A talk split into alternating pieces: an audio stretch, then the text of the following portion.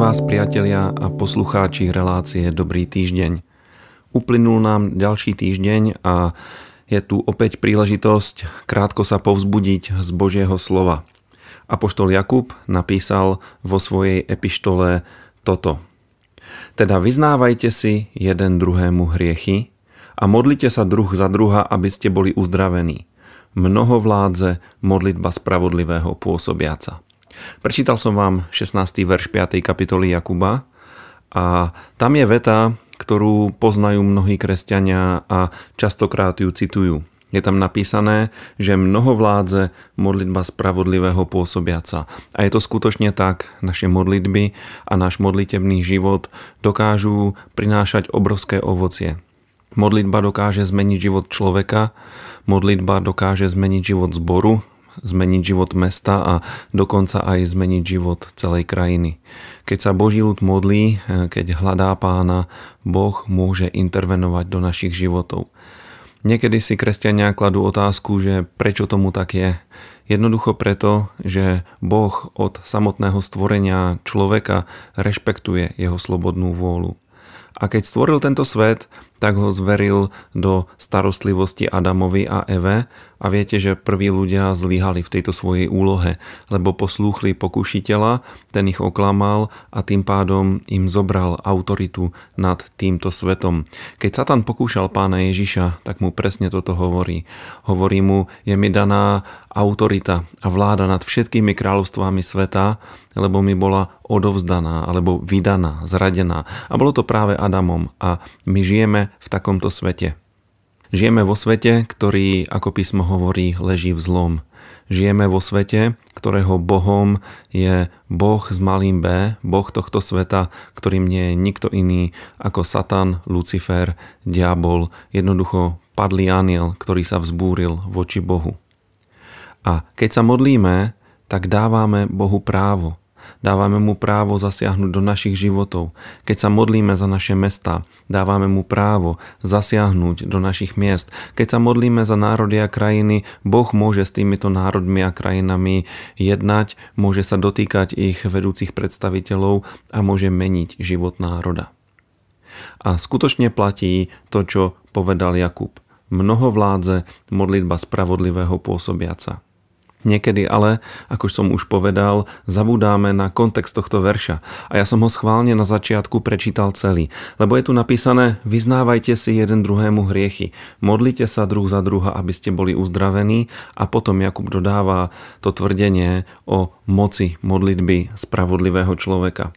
Ten kontext eh, tohto výroku je teda kontextom spoločenstva spoločenstva, ktoré je spoločenstvom svetla, kde bratia a sestry nič neskrývajú, žijú tzv. vo svetle, to je to vzájomné vyznávanie si hriechov. Som presvedčený, že písmo tu nehovorí o nejakej povinnej spovedi alebo o nejakom obradu, ale hovorí o tom živote vo svetle. Živote, pri ktorom eh, neskrývame svoje slabosti, vieme si ich priznať a vieme jeden druhého pozbudzovať a jeden sa za druhého modliť, aby sme boli uzdravení.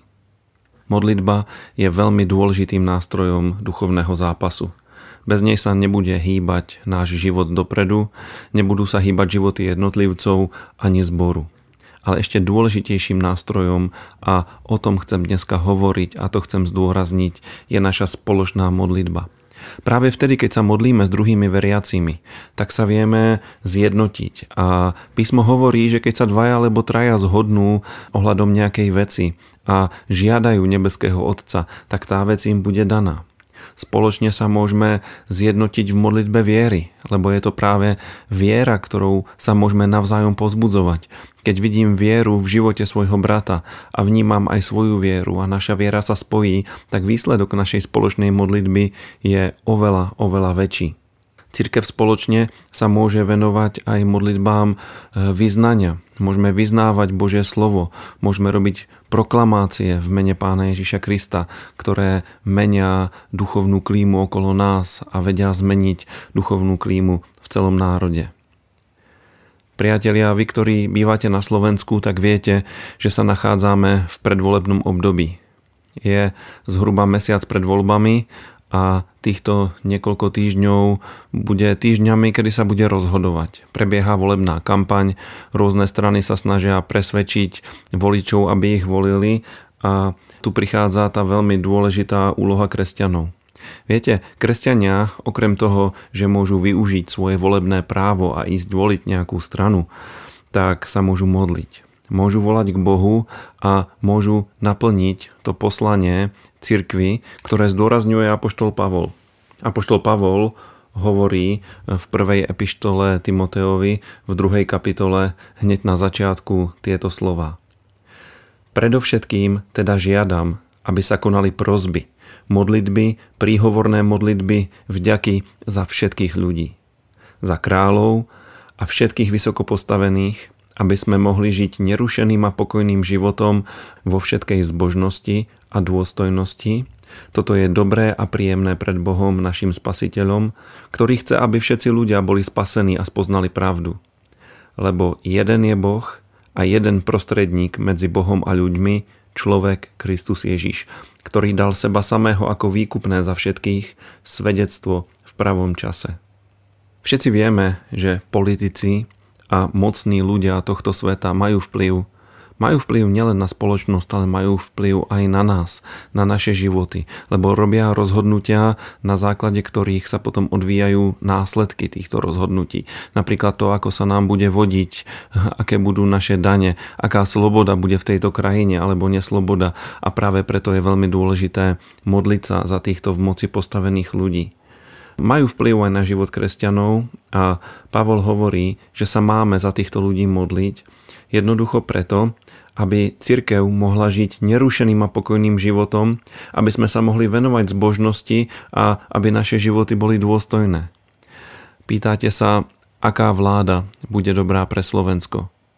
Možno lavicová, možno pravicová, možno konzervatívna viac, možno konzervatívna menej. Tie otázky sú rôzne a rôzne sú aj tie politické teórie. Ale Pavol sa na to pozerá celkom inač. Pavol hovorí, že vláda, ktorá umožní cirkvi slobodne žiť, voľne dýchať a robiť to, prečo bola cirkev poslaná na tento svet, teda kázať evanilium, taká vláda je dobrá. Lebo my vieme a veríme tomu, že moc Evanília, moc kázaného Božieho slova vie zmeniť celé národy. Vie ich doslova postaviť na hlavu. Vie ich obrátiť od temnoty, od neprávosti, od nečestných skutkov, od mafiánskych praktík, ale aj od nemorálnosti a hriešnosti na cestu života, na cestu pravdy a takto sa poďme modliť za tieto voľby. Verím tomu, že Boh vie zasiahnuť. Verím tomu, že Boh vie dať Slovensku takú vládu, eh, akú Slovensko potrebuje poďme sa modliť. Všetkých vás povzbudzujem k modlitbám za voľby, ktoré budú na konci septembra a verím tomu, že výsledok bude dobrý. Nech je pán oslávený, nech pán koná v našej krajine.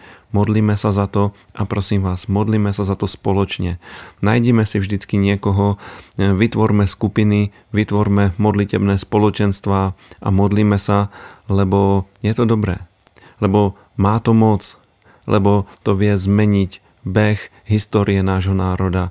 A znovu prečítam to, čo som čítal už na začiatku, a síce, že mnoho vládze, modlitba spravodlivého pôsobiaca. Modlitba pôsobí, modlitba koná, modlitba vie zmeniť beh našich životov a modlitba vie zmeniť aj históriu. Buďte požehnaní a modlite sa. Ak sa vám naša relácia páči, prosím, zdieľajte nás na svojich sociálnych sieťach, odoberajte nás, povedzte o nás svojim priateľom, modlite sa za nás a môžete nám napísať svoje podnety na e-mailovú adresu brezno.milost.sk prípadne nás môžete aj finančne podporiť na číslo účtu, ktoré je uvedené v popisku tejto relácie. Ďakujeme vám.